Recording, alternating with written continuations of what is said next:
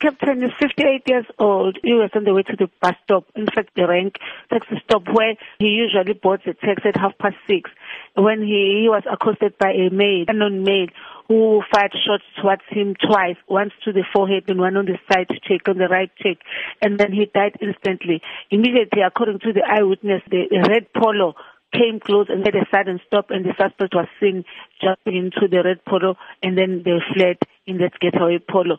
We are going to work tirelessly to find and to verify what the motive was. The case of murder is investigated by Phoenix detectives, and we hope we are going to get an information that will lead to the arrest. We also add to the community in the Phoenix who have any knowledge, who can give the police any information that will assist in apprehending the suspect, to come forward and contact the Phoenix detectives or to call 0800 610 111. Now, is the motive for the shooting known at this stage? The motive is not known at this stage, because all the belongings were found in the deceased's possession, like a firearm, cell phone, and also his wallet.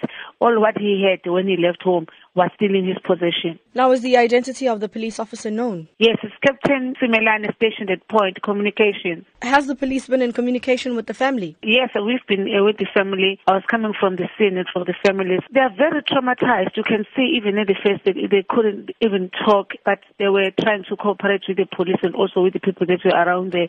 But we'll just request that they've given a space.